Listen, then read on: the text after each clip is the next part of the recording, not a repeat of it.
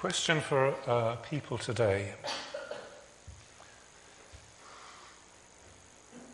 Is there actually a deep, deep truth that human beings were made for more than this life?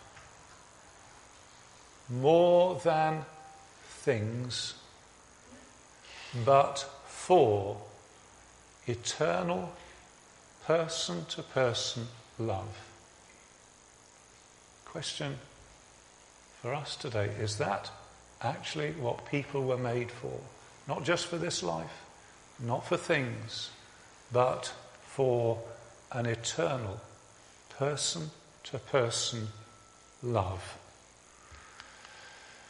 That sort of question gets raised by severe illness. You think, what's this life really all about? And at the graveside, I think it was Spike Milligan who asked to have uh, written on his uh, grave, is that it then? Uh, it's a very question, it's a good question. Is that it? It's just the, you know, three score years and ten, is that it? Is there not more? We're not made for more than that?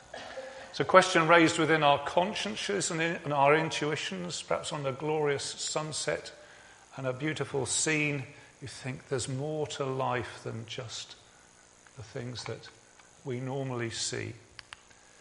And of course, this issue is raised by these words from God in the text before us. What is life really all about? What were we really made for? What is our destination meant to be?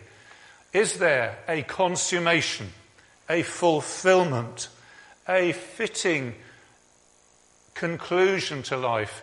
I even dare to use this word that the Bible uses hope. Something beyond this life, beyond the grave, something that we're headed for and can anticipate with gladness and look forward to with joy.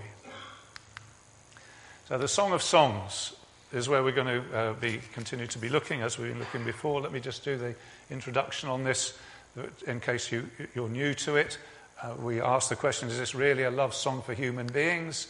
And it starts off like that, doesn't it? Let him kiss me with the kisses of his mouth. Seems very human. Uh, the Bible is not against sex. God invented sex for a reason.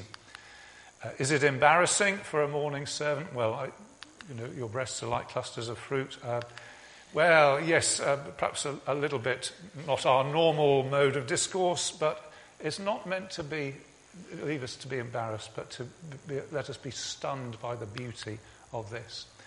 And how is this to be interpreted? Uh, what are the people? What are the plot? Well, as Steve so, so well explained, this is a, a, about a, a girl and her bloke. And it seems to me, and I think it makes sense, that she sees him as her King Solomon, uh, like, you know, he's my Prince Harry and she's my Meghan Markle, sort of royalty because they're getting married together. It's about human romance, but human romance is designed to be more than just human romance. It is designed to be an expression of the divine love for his people. And then we asked each week, is it any use? And I say, I think this is totally, really useful. Very much use in this world, which is full of confusion about love and sex and gender. Uh, and here the Bible unashamedly celebrates the unmatched beauty and glory of uh, covenanted, meaning to say promised, faithful marriage, in other words, heterosexual sexual love. That's the Song of Songs. Okay, so far we looked generally, uh, we looked at the, through the text and we, we picked up themes like this love and longing in the first bit, uh, where she says, uh, for example, Tell me where you rest your sheep at midday. I'd like to come and have my lunch with you. Love and longing. We looked at courtship, how they speak to one another, how they address one another, and we saw that there was a sort of mutuality and an equality, but it's not an interchangeability. She says things to him that he does not say to her, and he says things to her that she does not say to him. So they, they match. They're not two of the same, they're different, but they match together. And then we looked at the what I think is a dream sequence where she, she's uh, dreaming that she's lost him and then she regains him. And we looked at that. And what, what we're going to look at today, as uh, Steve said, is consummation. Consummation. Now, what does consummation mean? It's a word which means to complete, to fulfill, to bring to its logical or necessary conclusion. So you could be a consummate, I can't remember an example, consummate artist, meaning you're, you're the, the fulfillment of everything an artist ought to be. But in this context of uh, man and woman, uh, the consummation that it's all heading towards is the wedding day, where in fairy stories they all live happily ever after. But we actually know life's more complicated than that, and even their lives in the song get more complicated than that. But uh, the, the focus of the wedding day, uh, bring, the coming together, and the fulfillment of person to person intimacy uh, expressed physically in heterosexual sexual union as a consummation. So, this is what this is about. It's consummation. It's about a fulfillment. It's about finding the lover and having the lover. And that's why this question is raised. Is that actually what we're all made for? I'm not just talking about young people getting engaged, I'm talking about all of us, whatever age, whatever uh, men and women.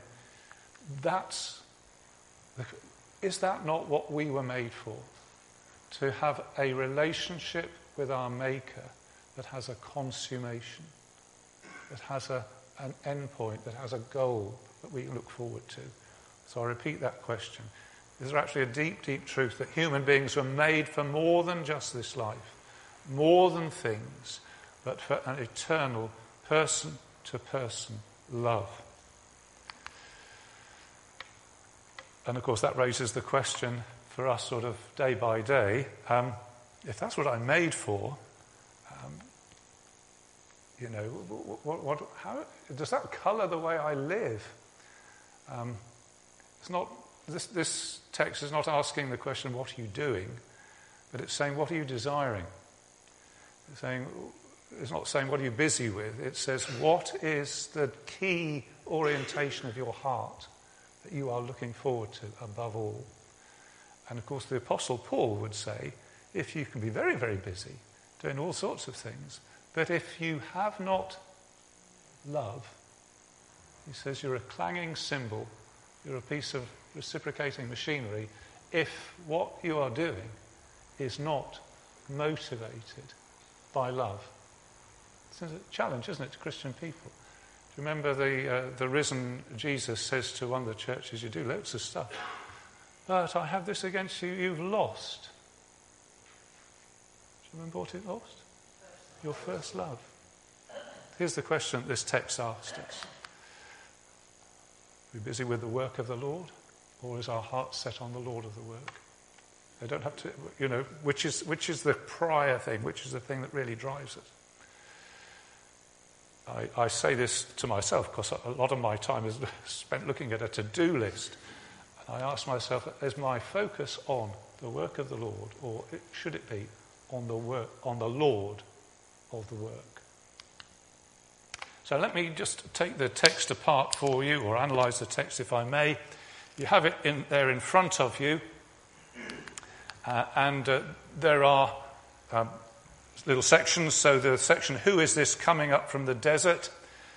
Now, who, who is this? Uh, well, that's a question, isn't it? So 1a, I think, is probably the coming of the bride. 1b, then we get this carriage, Solomon's carriage, escorted by 60 warriors. Looks like the coming of the king. Behold Solomon's coach. Then in uh, 4 onwards, as Steve described to us, the, the groom, the, the bridegroom, praises the bride.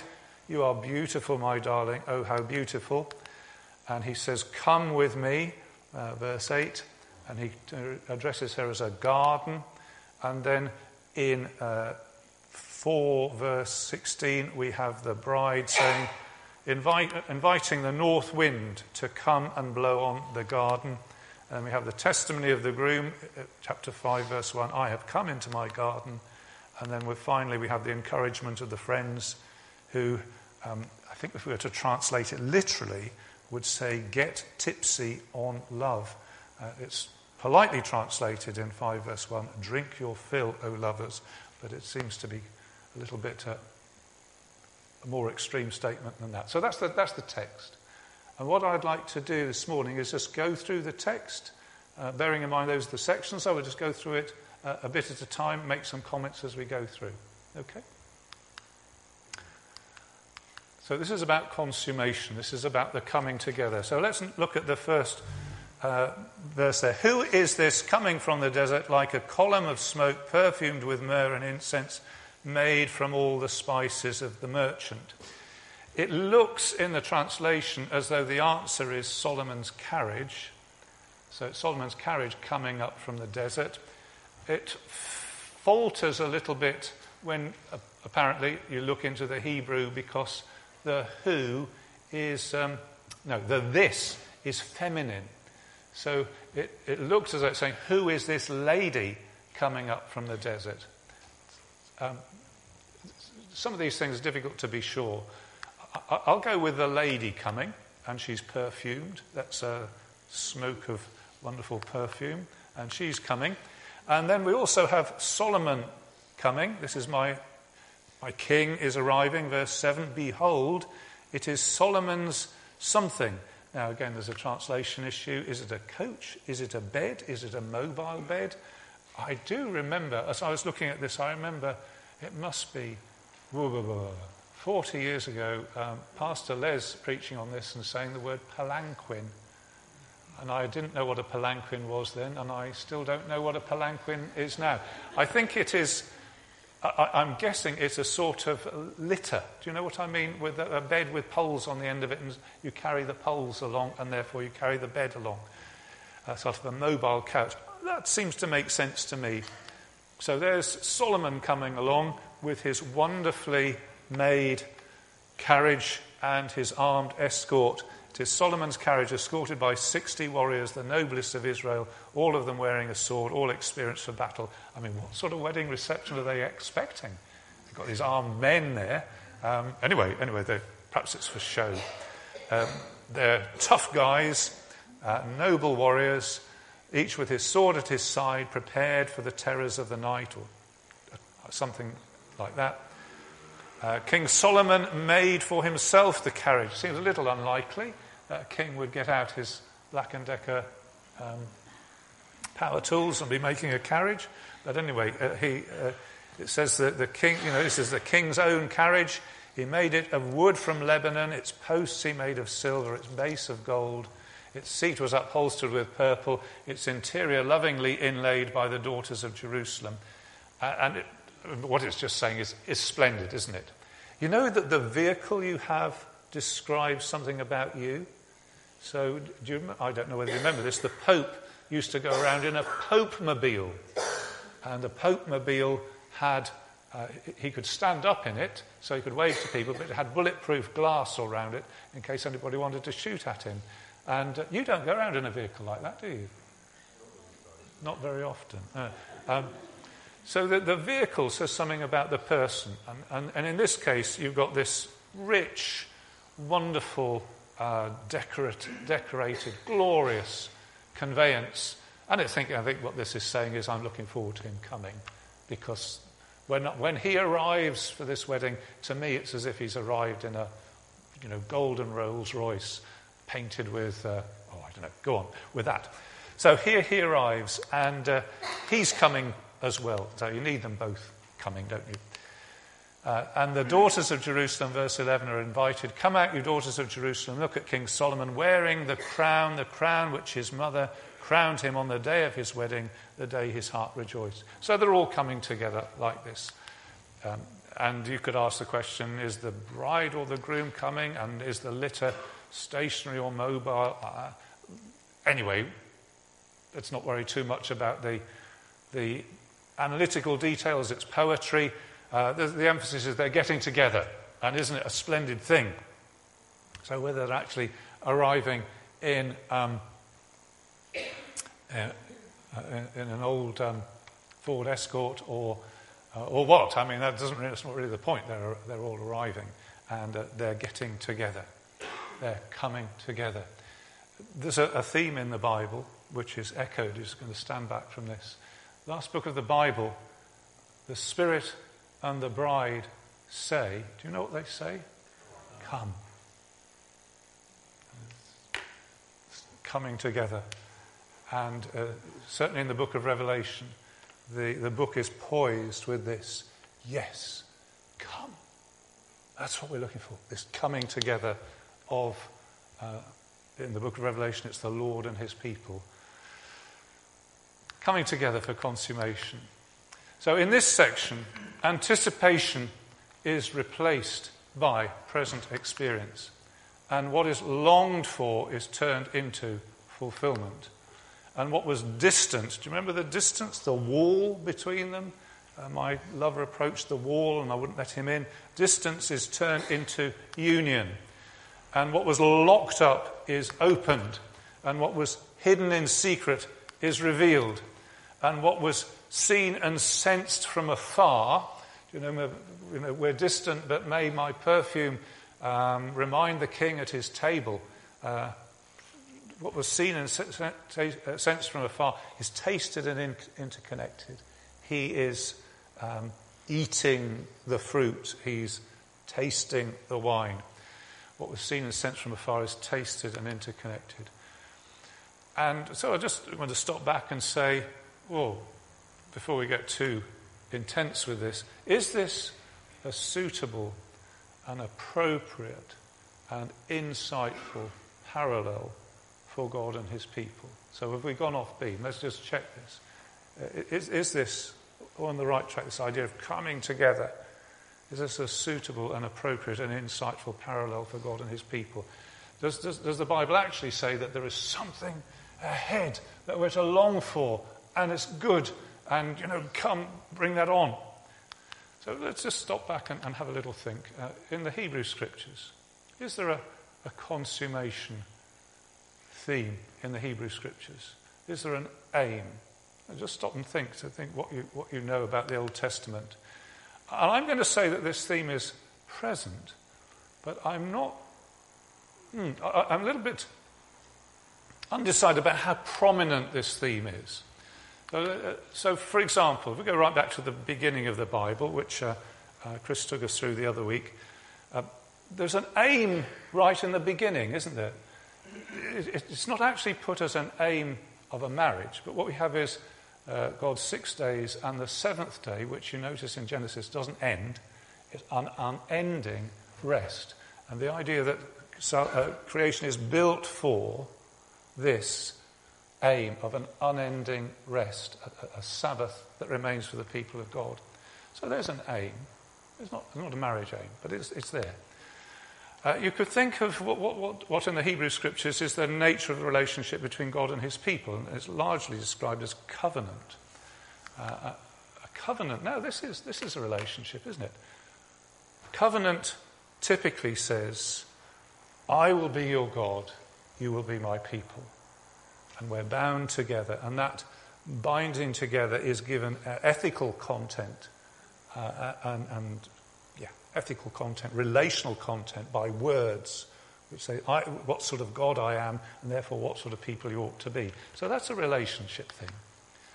And it is certainly true that when the language of covenant is used, for example, in, uh, uh, in the books of Moses, when the people of God don't trust God and don't conform ethically to the ethics of their God, and if they turn aside to other gods and worship idols, like the horrible idols of the Canaanites or the um, Moabites or whatever, that God says that is like adultery.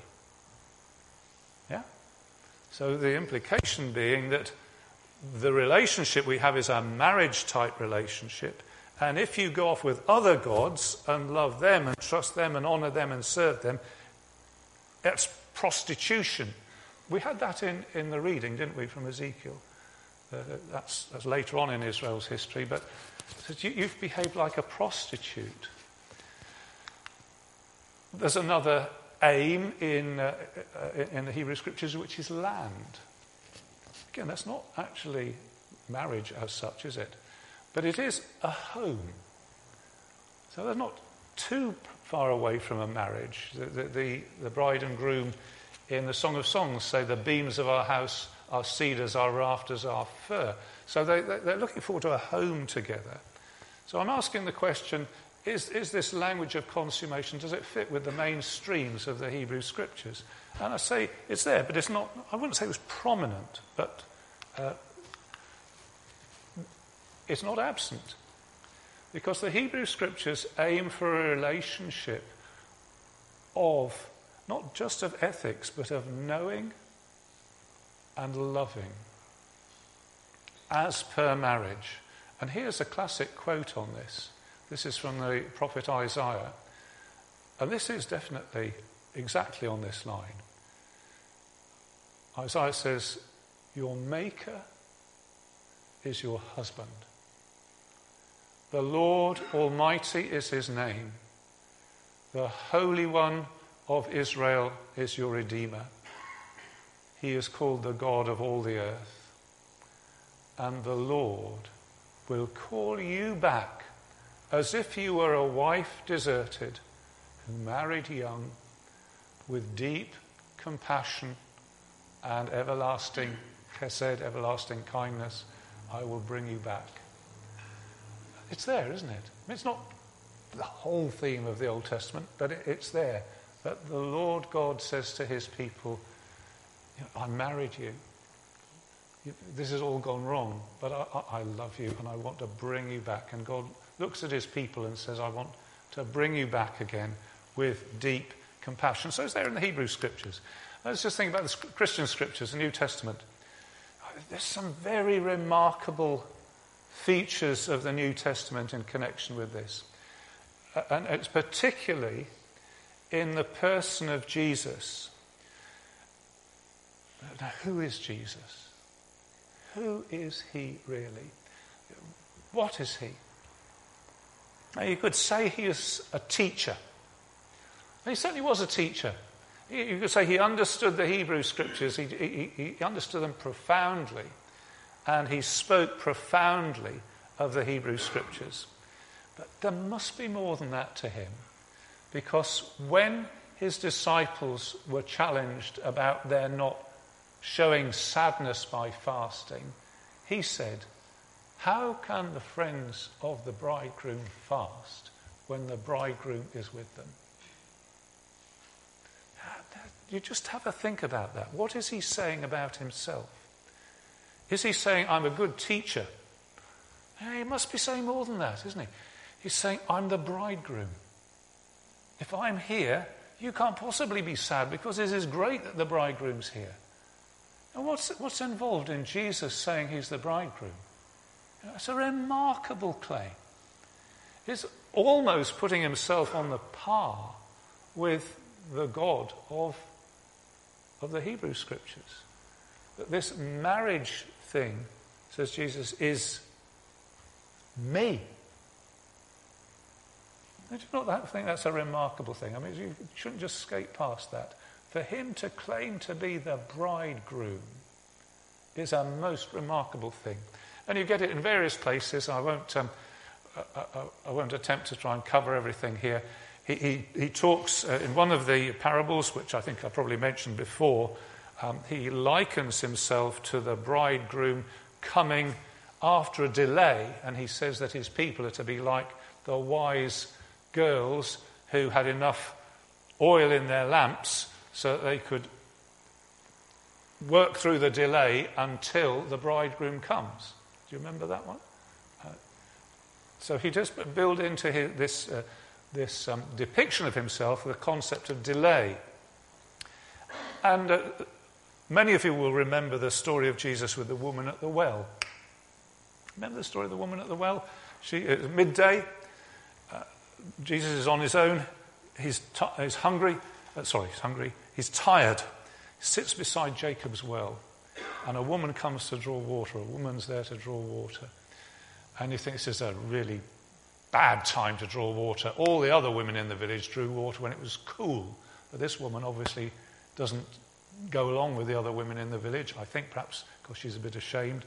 And Jesus starts chatting to this woman. You know the story? Give me something to drink. And she goes, Whoa, uh, that's a bit strange. Uh, how come you, being a Jew, ask me, a Samaritan, to drink? You know that we don't drink out the same cups. You have no uh, association with us Samaritans. And Jesus says, If you knew who it was who was asking, uh, you would have asked him and he would have given you living water. And she says, Ooh, hmm. Are you greater than our father Jacob, who dug this well? It's very deep, you know. And, and the conversation goes on like that.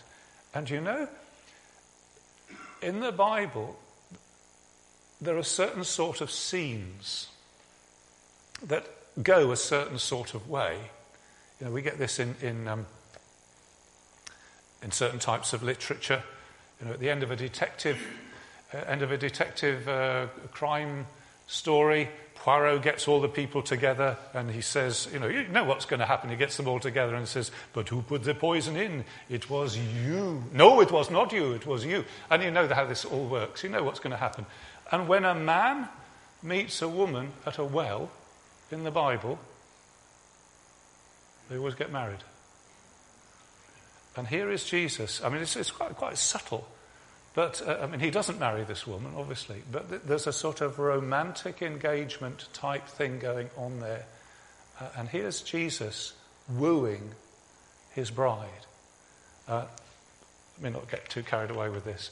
But uh, in the Christian scriptures, this is totally Jesus. And we've, we, have we have been singing, as the, as the Bible says, in the what's, what, where are we headed? A, a wedding and a feast Many will sit down on that day with Abraham, Isaac, and Jacob on, in, in the banquet in the, in the kingdom to come. So it's totally on line with the Christian scriptures. And I'll just point out this, this bit in passing.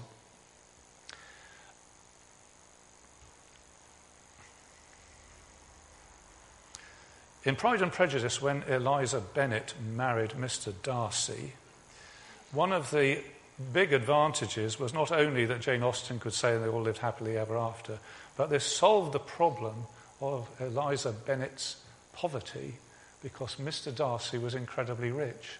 It's just a rather neat thing. In case you don't know the story, he's a rich, rich guy. She doesn't like him to begin with, but then they sort of get to, to uh, accommodate each other and love each other. And she marries this rich man, and the upshot is she becomes rich.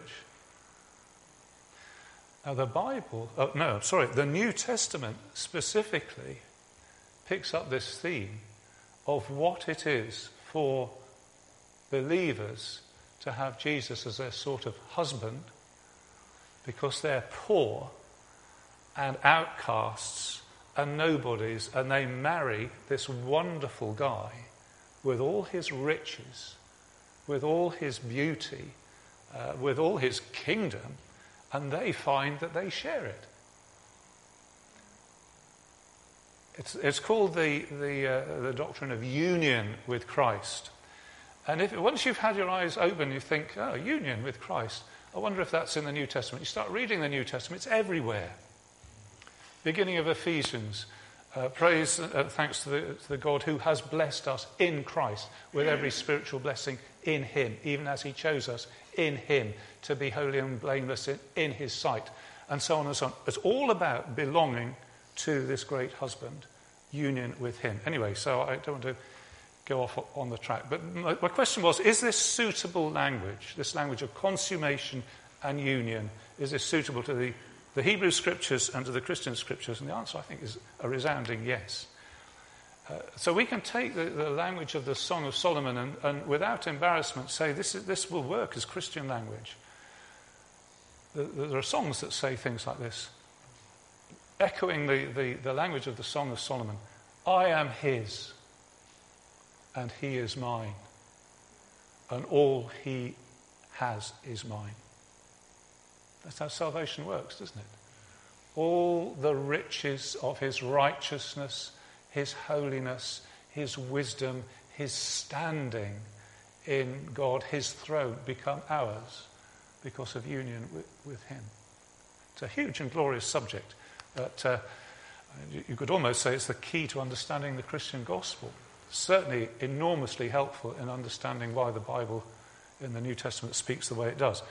Let me move on. My question was, is it suitable? And the answer is yes. So let's follow on now. Let's go back to the text and look at what the. Uh, so we're now getting for the praise that the, the groom, the man, offers to the woman. Uh, I took a picture of this lovely lady at a National Trust.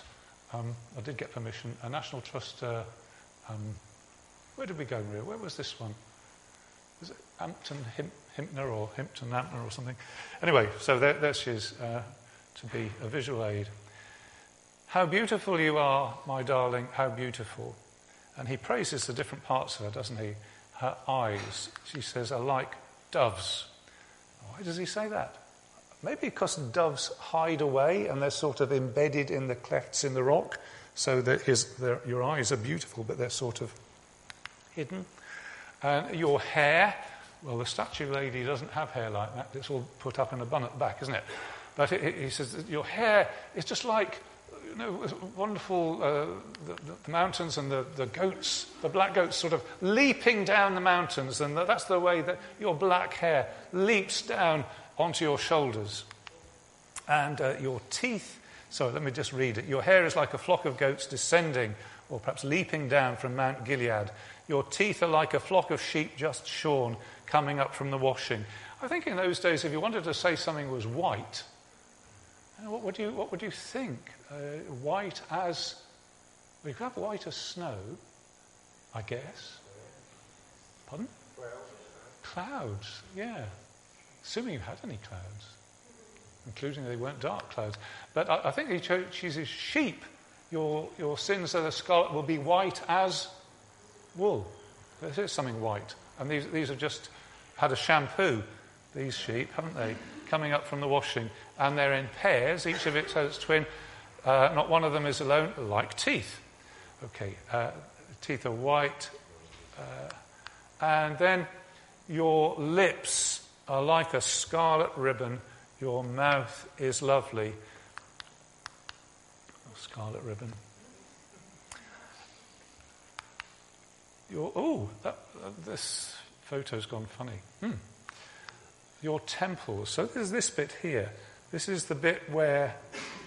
Who was the lady who impaled somebody through that part? Sisera. Was it Jael? who, who banged a, a, tent peg through the, this poor guy's temple while he was having a kip. Leave that. Uh, your temples are like halves or pieces of pomegranate. So Maria bought a pomegranate the other day. A pomegranate looks like. Uh, I don't know whether I would dare to say to anybody your temples are like pieces of pomegranate. Is it, the, one of the things about pomegranate was because it's got so many seeds, it's, it's seen as a symbol of fertility and fruitfulness. Um, the, uh, correct me if I'm wrong, but I think the, the, on the priestly garments it was, in, it was decorated with pomegranates, wasn't it? So it obviously means something uh, which perhaps bypasses us, but your temples are round, fruitful. Perhaps the, the colour is a desirable colour your neck uh, like an elegant tower. Elegant tower reaching up into the clouds. It's your, your lovely long neck. Uh, and your breasts are like two fawns. Uh, two fawns, twin fawns of a gazelle that browse amongst the lilies. I think if you're, they're actually browsing amongst the lilies, you probably couldn't see them because they've been just sort of hinted at, but I've, I've drawn two forms there. Uh, your breasts, I think he's saying like shy, beautiful, cute creatures. And he sums it all up and he says, You are beautiful. That's nice of him to say that, isn't it? You are beautiful. Uh, there, there is no flaw in you. You are spotless. There is no blemish in you. And he looks at his bride and he says, Oh, you know, from the top of your head to the tip of your toes, you're fantastic. And this is how he sees her. I don't think, you know, if we saw a photograph of her in real life, we, I don't know whether we would all agree, whatever she looked like photographically. This is how he sees her. That's the thing, isn't it? This is how he sees her. No flaw. When I read the bit, there is no flaw, no spot, no blemish, uh, my mind went to a part of the New Testament, which you can probably imagine. It's in Ephesians where it talks about Jesus doing much as the Lord God is depicted in, in Ezekiel, finding his bride, who's in her natural state spotty, obnoxious, um, outcast. And because he loves her, he picks her up and takes her and makes her beautiful. That's what it says in Ezekiel, isn't it? I, I, you, you were developed as a woman, and the, the breasts bit is where that comes, comes in. And it, you were old enough for love, and I, and I loved you. And Jesus takes his people, who, to begin with, are obnoxious and blemished and broken and sinful and dirty. And through a variety of means, he cleanses and beautifies and ennobles and transforms into this beautiful bride to present her to himself as a radiant church without stain or wrinkle or any other blemish, but holy and blameless. Isn't that knockout?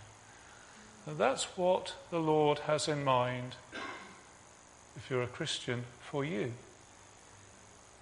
So, what a love story. He took you, He took me.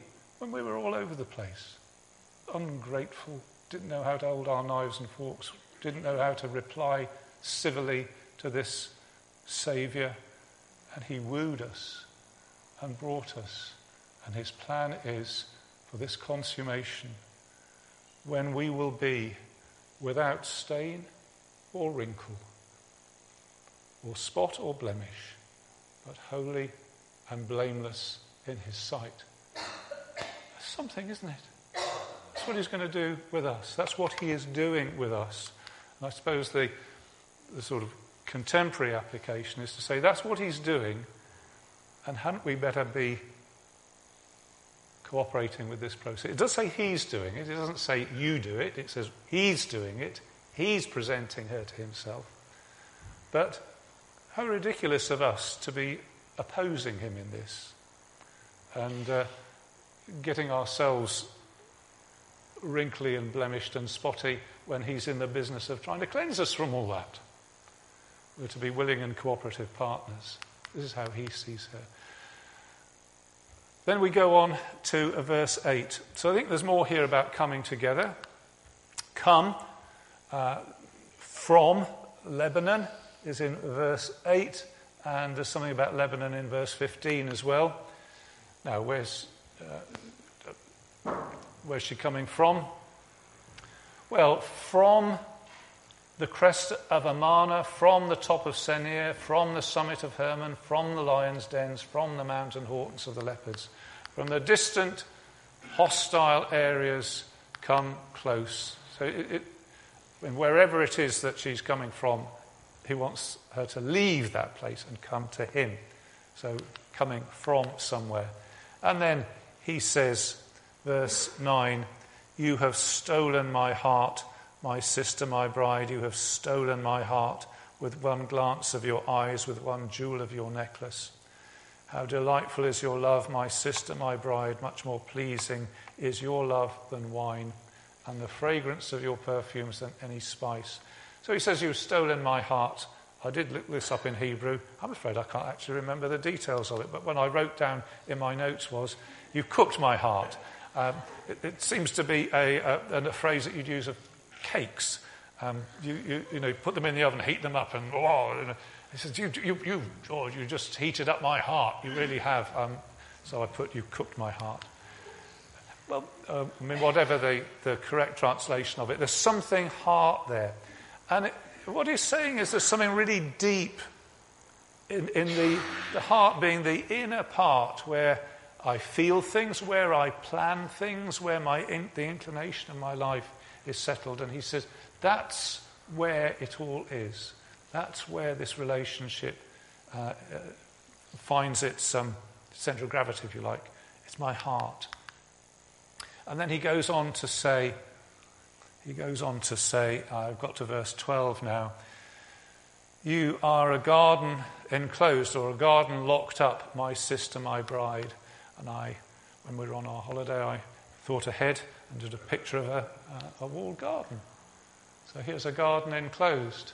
You enclose a garden, you get a different little microclimate inside it. You can grow, I think these were apple trees actually. Uh, so here's a, a, an enclosed garden. We were allowed in because we were National Trust members. Uh, you wouldn't have been allowed in if you weren't. Uh, a garden enclosed, a fountain sealed, a well of. Uh, the word for flowing water is living water. Has interesting resonances, doesn't it? Living water. Uh, and up till now, you are hidden. Up to now, it's a secret. Up to now, no one enters this garden. No one drinks at this fountain. So, here's a picture of something which is not equally available to all comers. This is a garden enclosed, and it's going to be open to one person. It's not equally available to all comers but available only to this one lover. That's the point, isn't it? He comes in, but no one else does. To everyone else, uh, enclosed, sealed, so on.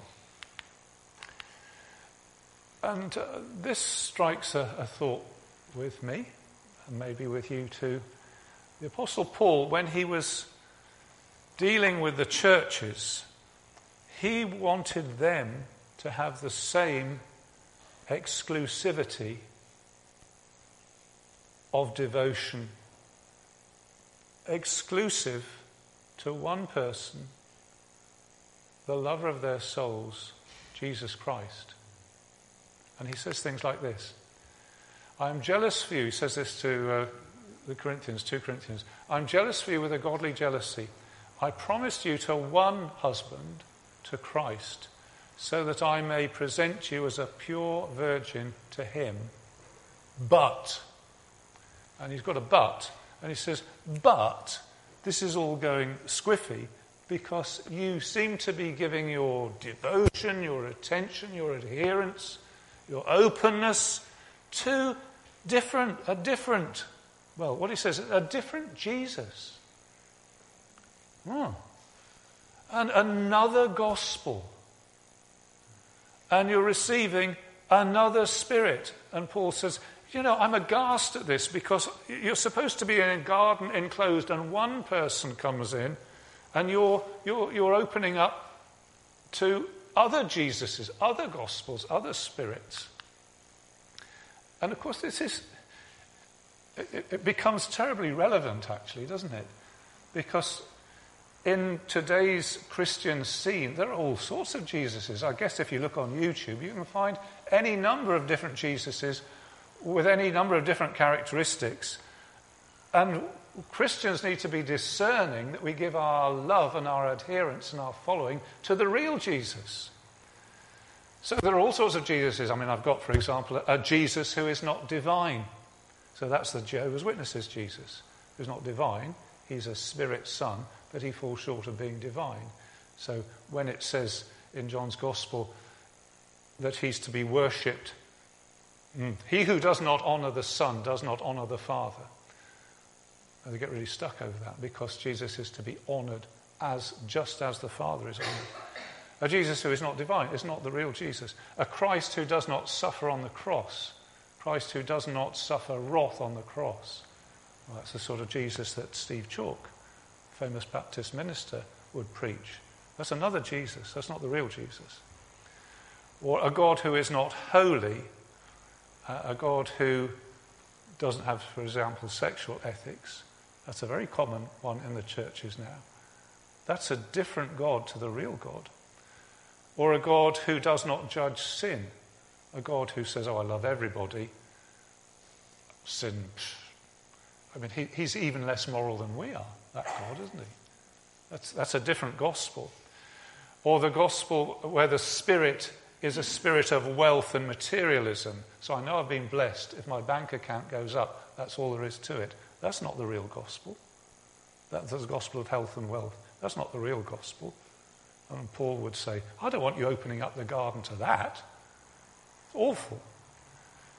A spirit of health and wealth and materialism rather than the holy presence of the true Holy Spirit. Hmm. A pure uh, what does he say here? Um, a pure virgin for him and for him alone. It's a challenge on all sorts of levels, isn't it? Let's move on. So now we've got to verse 16.